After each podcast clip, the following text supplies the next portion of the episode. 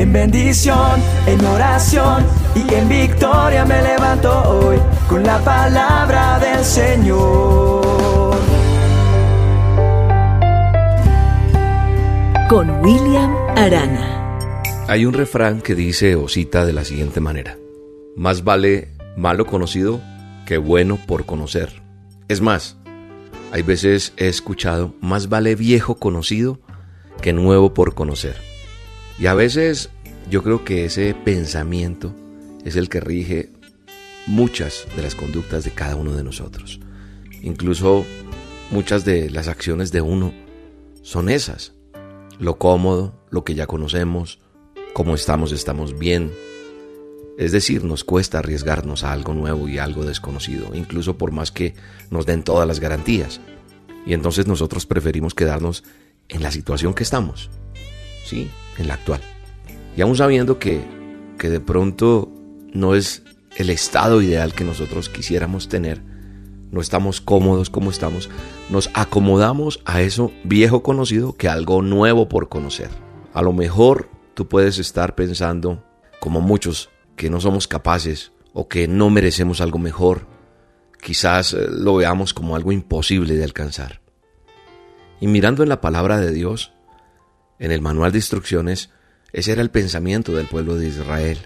Estaban esclavizados en Egipto, los trataban mal, eran esclavos. Y de pronto Dios aparece en escena, tal vez eh, mirando y analizando un poco la palabra, no porque lo merecieran, sino por el amor y la compasión, la gracia y el favor de Dios. Y entonces el Dios Todopoderoso, Omnipotente, les señala el camino y da los, las instrucciones o los medios para poder emprender la marcha hacia la libertad. Pero entonces el entusiasmo inicial pronto se choca con la cruda realidad. Había que cruzar el mar o morir. Entonces cuando ellos ven que tienen que cruzar un mar peligroso, empezaron los lamentos, empezaron a quejarse, ay, no era mejor como estábamos, lo malo, lo antiguo. Eso ya no parecía tan malo, era mejor ser esclavos que enfrentarse a esa cruel y cruda realidad, tal vez de ver ese mar embravecido. Entonces empiezan, como le digo, los lamentos.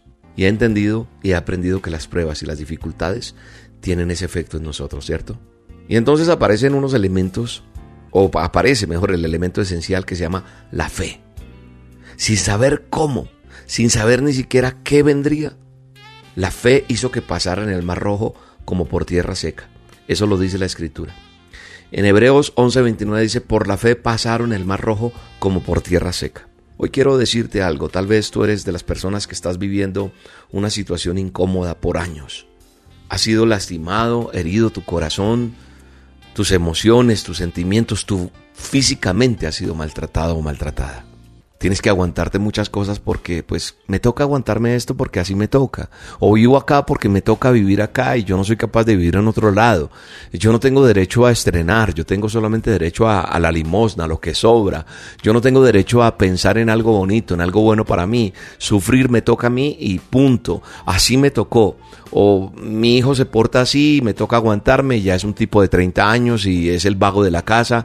Yo no sé, pero pueden pasar muchas cosas y perdóname que te hable así pero a veces queremos aguantarnos esas situaciones malas de irrespeto, de ofensa, de tantas cosas, porque no queremos ver algo nuevo, porque tal vez mejor como estamos, ahí nos aguantamos. Y entonces no conocemos lo que puede pasar al pasar el mar. La fe hizo que el pueblo pasara como por tierra seca y encontraron cosas nuevas. Entonces, cuando nosotros nos acercamos y nos aferramos a esa certeza de que Dios es quien nos conduce por ese camino, no solo entendemos que no nos va a abandonar, y hoy te digo, toma decisiones, da el paso, porque Dios no te va a abandonar. Dios también te dará la salida ante cualquier dificultad si tú aprendes a confiar en Él. Y es con esa convicción, escúchame bien, con convicción que usted puede pasar y el mar se puede abrir. El miedo a huir y el camino imposible se vuelve transitable y seguro porque Dios quiere llevarte a mejores lugares. Dios quiere cambiar tu, tu pronóstico, tu estado actual, tu forma de ver la vida, tu forma de vivirla, tu forma de mirarla, de vivirla, repito, porque así no es. Dios tiene cosas mejores para cada uno de nosotros. Hoy solamente te pregunto, ¿estás dispuesto o dispuesta a seguirlo? Hazlo y vas a ver cómo por la fe el mar se va a abrir para que pases como por tierra seca. Padre, gracias por esta dosis, gracias por tu bendición, gracias por tu favor y gracias por hablarnos hoy a través de tu bendita palabra y de esta, la dosis diaria. Que más personas conozcan de lo que tú eres, de lo que tú salvas, de lo que tú eres en cada uno de nosotros. Te bendecimos, te adoramos y te damos gracias por el favor recibido en este día. Guárdanos, bendícenos en este día. Yo oro por ti hoy y te bendigo en el nombre poderoso de Jesús. Un abrazo, Dios te bendiga. ¿Cómo puedo hacer? No quiero más perder mi comunión contigo. Que todavía a mí hay cosas que a ti no te agradan por completo. Todos los días tengo que ir a la cruz y postrarme a tu diestra y dejar en la cruz todo lo que mi comunión contigo afecta. Ayúdame a seguirte, tomado de tu mano, aferrado a ti. Yo solo quiero ir contigo de la mano. Si en el camino largo, mis pies cansados lentos, no quieren más seguir y te dame una vez más tu mano, yo te sigo.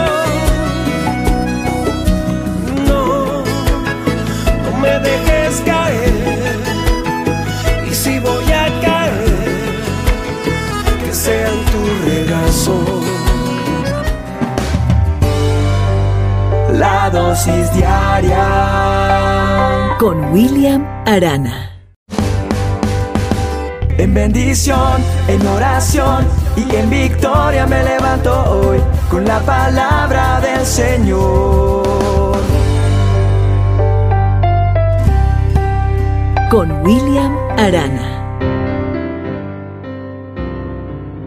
Un gerente llevó globos a su trabajo y le regaló uno a cada empleado. Después ordenó que anotaran sus nombres en su globo, los dejaran en el suelo y abandonaran la sucursal.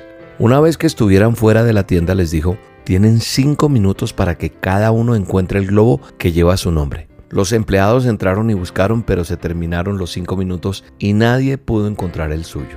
Luego el supervisor les dijo, ahora tomen cualquier globo y entréguenselo al dueño del nombre que lleva anotado. En apenas un par de minutos, todos los empleados ya tenían el suyo en la mano. Finalmente dijo el gerente, equipo, los globos son como los negocios. Nadie va a encontrar el éxito rápido buscando su bienestar solamente. En cambio, si cada uno se preocupa por el éxito de su compañero y de su equipo, su negocio alcanzará el éxito antes de lo que se imaginan. Es decir, pensar en el bien colectivo y llegar más lejos para no ahondar mucho, ¿verdad?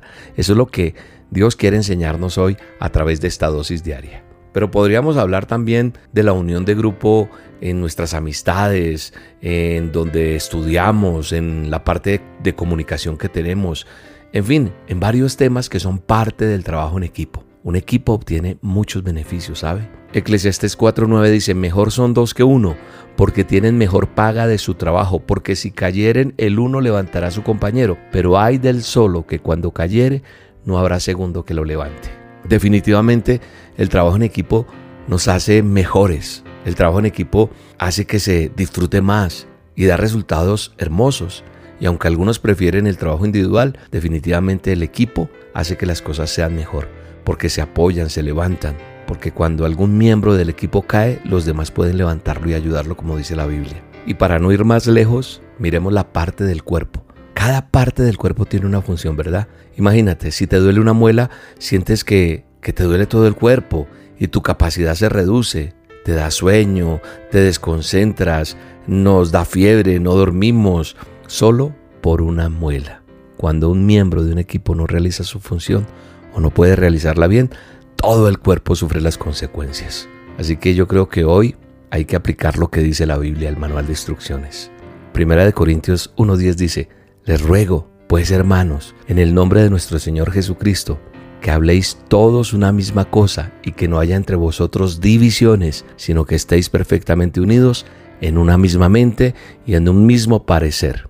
Qué bonito los equipos de trabajo, los equipos que hacen las familias, los equipos que hacen los amigos para salir adelante, para que haya un bien común.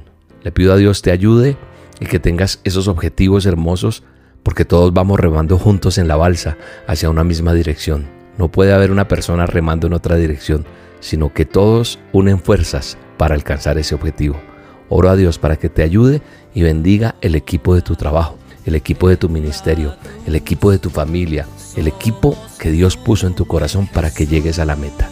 Dios te bendiga. Unidos,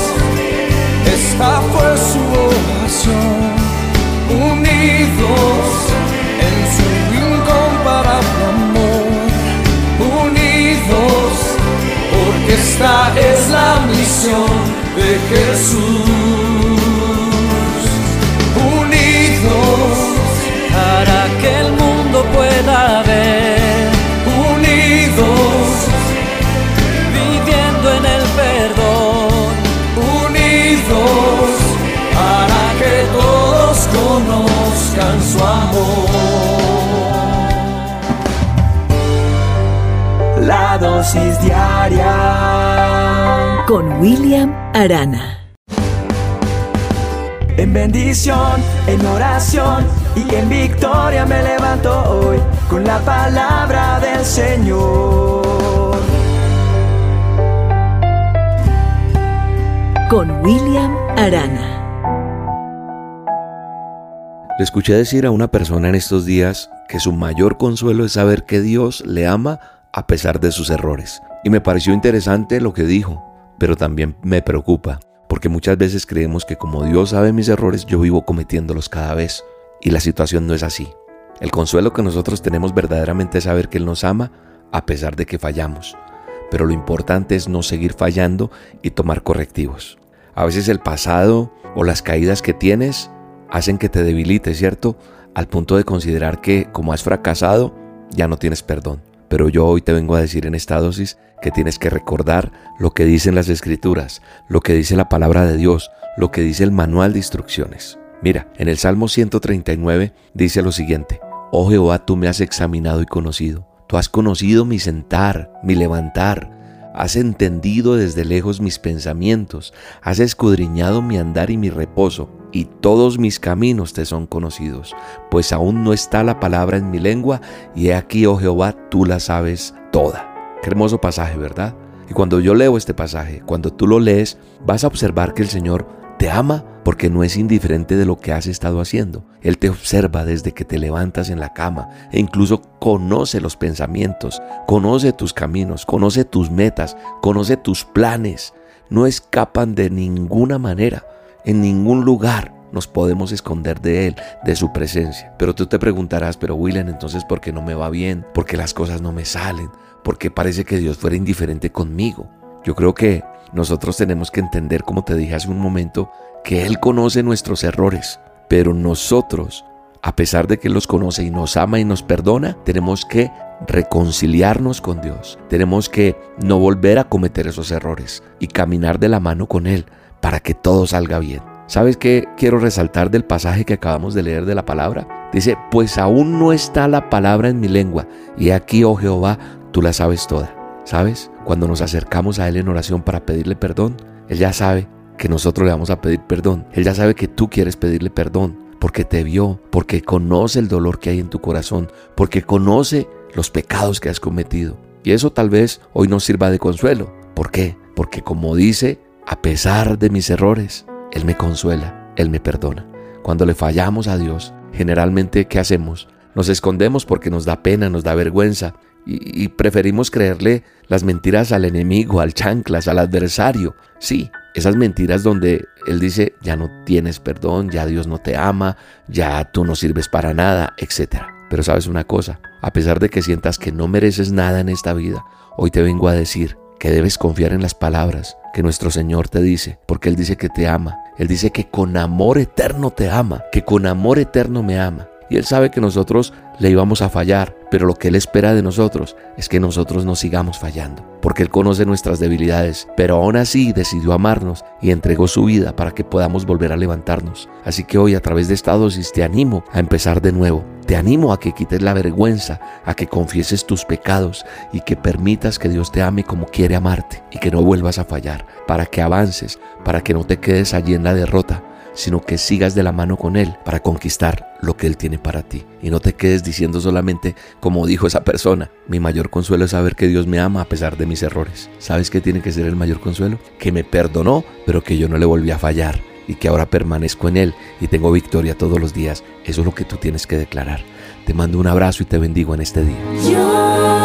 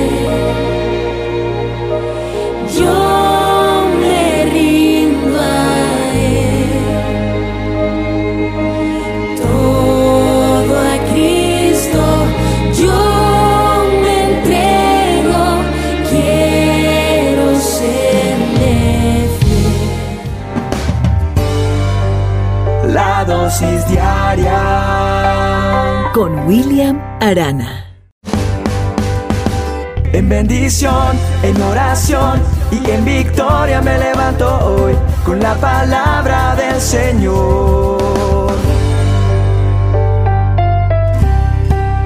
Con William Arana. Hola, hoy te tengo una linda historia. Planeamos el cumpleaños de mi suegra hacer una tarde de picnic, de sol, de un asadito y todas esas cosas, pero el clima no nos permitió de pronto hacerlo porque amaneció lloviendo, pero el día anterior dijimos con mi esposa, bueno, ojalá mañana haga sol. Uno nunca va a planear que las cosas le salgan mal, uno planea que todo salga bien. El día del cumpleaños, el día de la invitación, amaneció muy oscuro y llovinando, lloviznando y llovía un poco, un poco más fuerte. Así que el día no era el mejor, sin embargo uno miraba al cielo y uno, ay Dios mío, que se despeje. Pero la cosa no era así.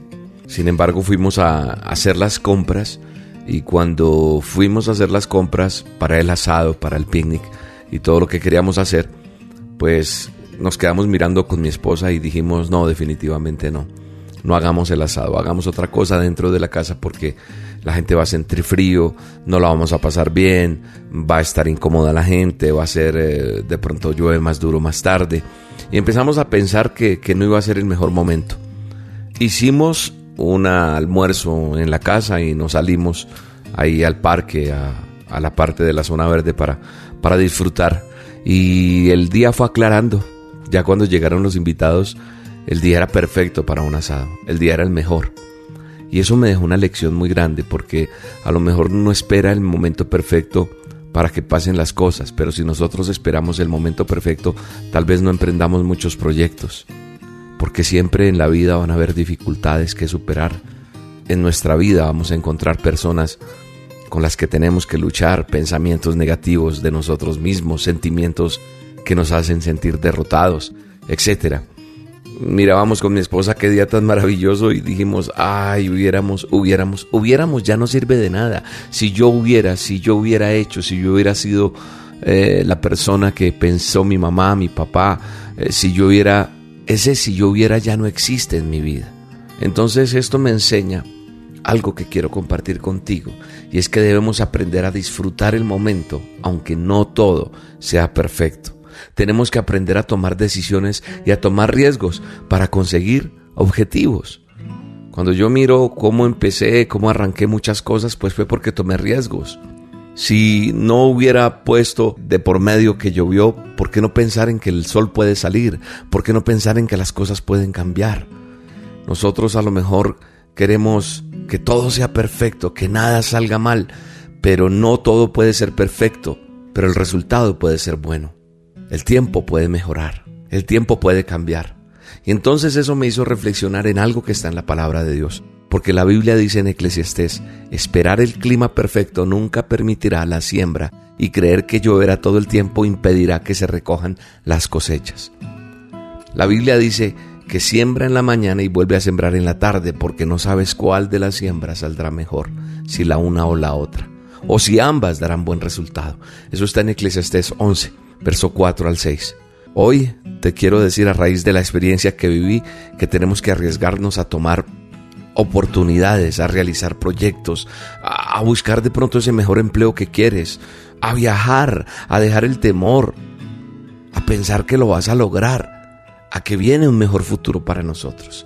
Creo que eso es importante, creo que hoy la lección está clara para todos y cada uno de nosotros. Tenemos que aprender a enfrentar las cosas, pero no pensar que todo lo que planeamos va a tener éxito.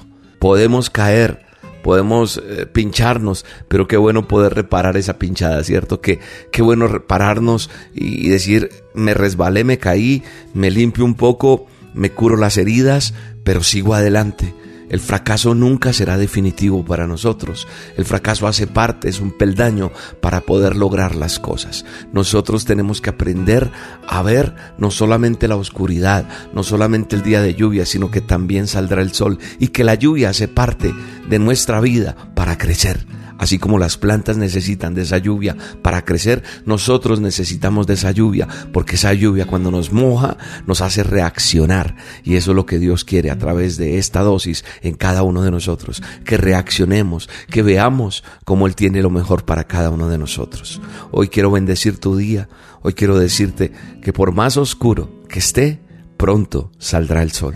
Recuerde, esperar el clima perfecto nunca va a permitir la siembra y creer que lloverá todo el tiempo va a impedir que se recojan mejores cosechas. No siempre lloverá todo el tiempo, no siempre hará sol todo el tiempo. Vendrán días buenos, regulares y malos, pero confiados en el Señor podremos enfrentar cada uno de ellos. Hoy te mando un abrazo, hoy te bendigo y deseo lo mejor para tu vida. Bendiciones. Cuando el mundo no lo entiendo y la fe me está faltando sigues siendo Dios, sigues siendo Dios. Cuando la tormenta recia y mis fuerzas desfallezcan, sigues siendo Dios, sigues siendo Dios. Cuando el mar embravece y mi corazón de crecer, sigues siendo Dios, sigues siendo Dios, te alabaré porque eres Dios. Y como tú no hay otro Dios, sigues siendo Dios sigues siendo Dios y por siempre lo será. La dosis diaria con William Arana.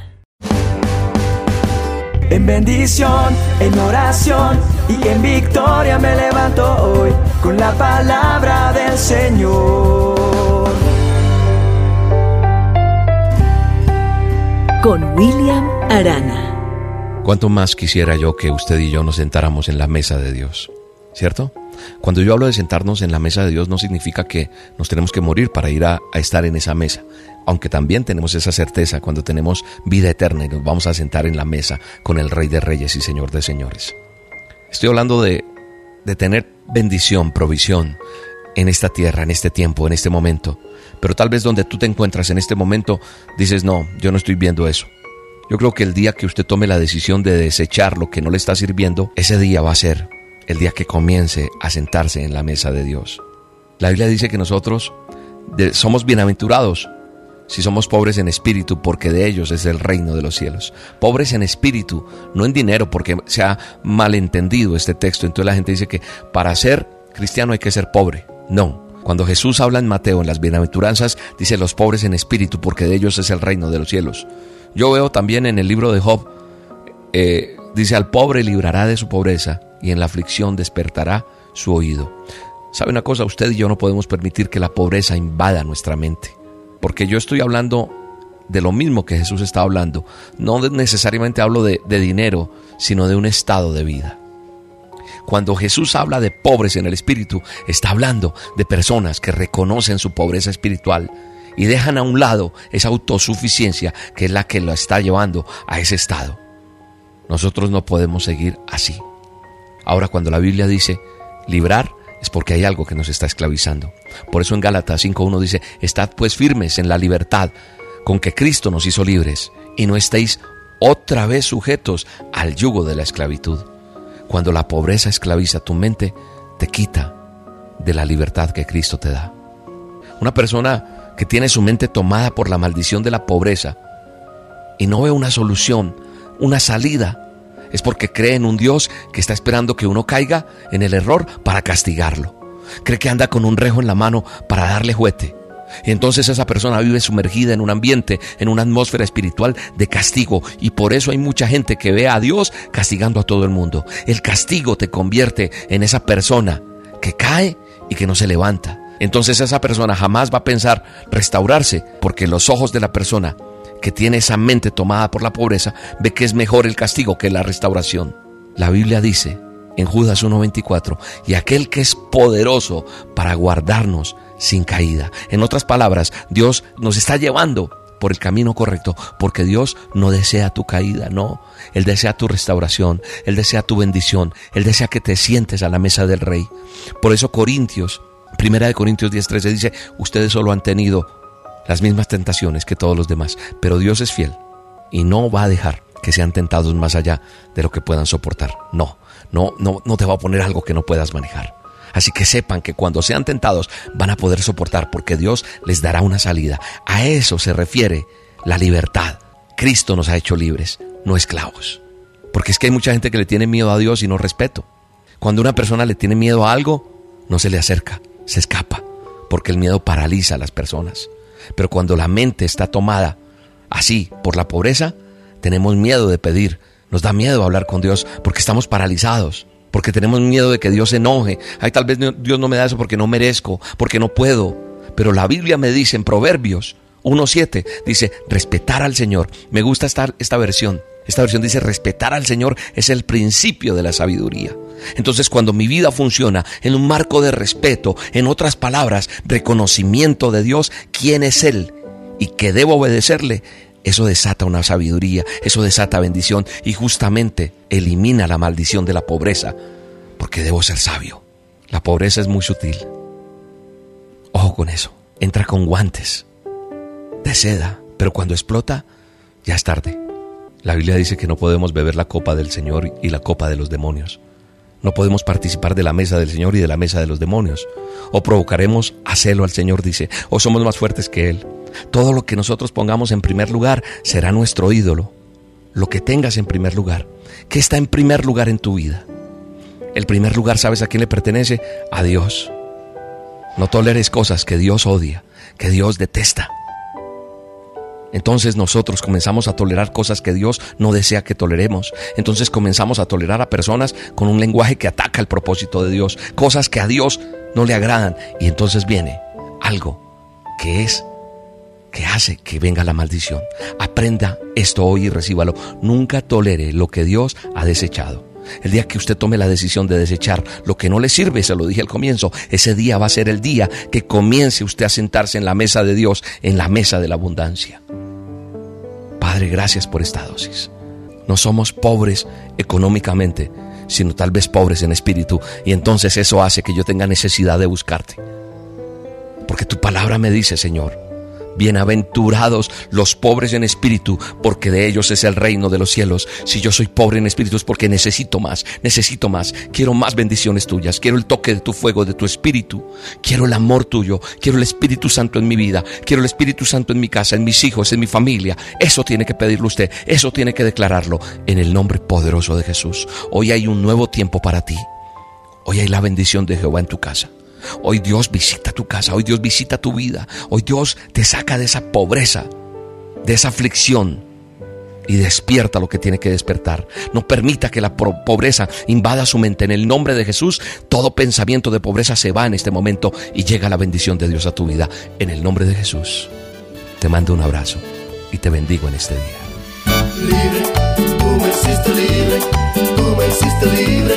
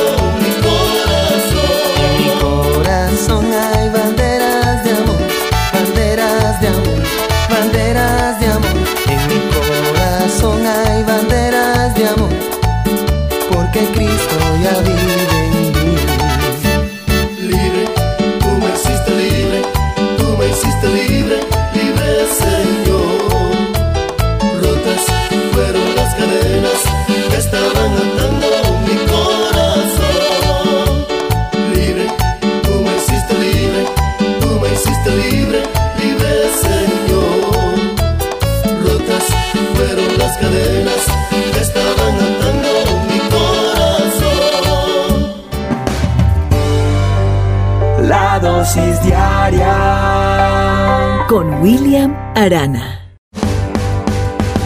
En bendición, en oración y en victoria me levanto hoy con la palabra del Señor. Con William Arana. Aunque ande en valle de sombra de muerte, no temeré mal alguno, porque tú estarás conmigo. Tu vara y tu callado me consuelan. ¿Cuántas veces te he leído o te he hablado de este salmo, del Salmo 23? Y sé que muchas veces en las dosis, en los asolas, en nuestras reuniones de los domingos hemos hablado sobre este hermoso salmo. Todos nosotros sabemos que fue escrito por David, ¿verdad? Y hasta lo sabemos de memoria. Es más, ¿cuántos de nosotros no hemos sentido temor en la noche? Y a lo mejor te has acordado de este salmo para fortalecerte y entonces dices, aunque ande en valle de sombra de muerte, yo no voy a temer. Y qué bueno es que si no lo has hecho, lo hagas y que lo apropies a tu vida. Creo que muchos hemos hecho esto, yo confieso que lo he hecho en situaciones donde el temor me ha abrumado fuertemente en mi corazón. Este salmo, como te lo digo, lo hemos estudiado muchas veces. Yo lo he estudiado y lo he compartido en diferentes dosis, en diferentes enseñanzas. Pero sabes, hoy deseo solo concentrarme en el verso 4 de este Salmo 23. ¿Por qué? Porque dice que aunque ande en valle de sombra de muerte, no temeré, porque tú estás conmigo. Presta mucha atención en lo que David está escribiendo o diciendo acá. Él se enfoca en algo en especial. Él no se enfoca o pierde el tiempo en ese valle de sombra de muerte. No. ¿Por qué? Porque ese valle es una sombra según lo que está diciendo. Y por ahí hay un dicho que dice, sombra de cobra no pica, así como sombra de arma no mata. El rey David no se distrae en las sombras. No, él como todo hombre de Dios ve a través del valle y mira más allá de la oscuridad, más allá de las tinieblas. Él mira al otro lado con esperanza, con confianza, con fe, como viendo al invisible, al eterno, al todopoderoso, al Dios eterno. ¿Sabes una cosa? El valle de sombra de muerte es un lugar para atravesar, no un lugar para que te quedes, no es un lugar para acampar y quedarnos en el temor. La palabra que dice David allí dice, aunque ande, Dios te llama hoy para tomar el paso de fe, para salir de ese valle de sombra en el que te encuentras. Porque a lo mejor estás en ese valle de sombra de muerte. Es posible que, estés ahí caído o caída por medio de un reporte médico o por un hijo que está en las drogas o por la muerte de un familiar o porque la parte económica está difícil, yo no sé. O porque a lo mejor están hablando mal de ti y te sientes mal o porque no sé qué estás pasando. El amor, el corazón, algo te está doliendo allá adentro, ¿verdad? Yo hoy desde esta dosis quiero decirte que comprendo tu dolor y entiendo esas circunstancias, pero sé que ese valle de sombra de muerte puede parecer muy oscuro y tenebroso, pero hoy no puedes olvidar que Dios no desea que te quedes en las sombras del temor, porque ese valle al que llegaste es el mismo del cual Dios te saca. Con esa gracia que Dios coloca en ti, con esa gracia que Él pone su poder vas a pasar. Él no solo está acompañándote, Él también te espera al final con los brazos abiertos. Por eso me dijo que hiciera este audio, esta dosis para ti. Hoy puedes decirle conmigo esta oración. amado Dios, guíame en medio de este valle de sombra de muerte. Guíame porque tú eres mi pastor por todas estas sombras oscuras de mi vida. Yo deseo seguir adelante tomado de tu mano y andar siempre en tu camino. Recuérdame que tu vara y tu callado están allí para guiarme, para darme consuelo y para amarme.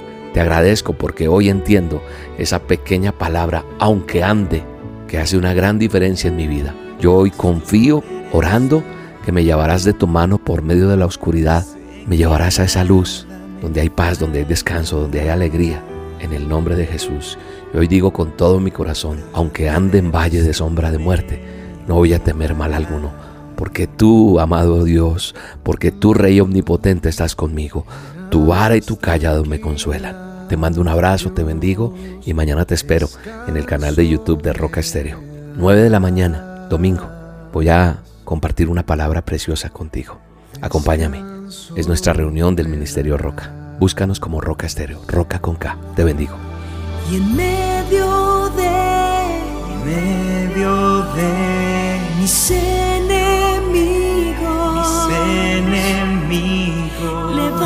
mi cabeza, no seré avergonzado,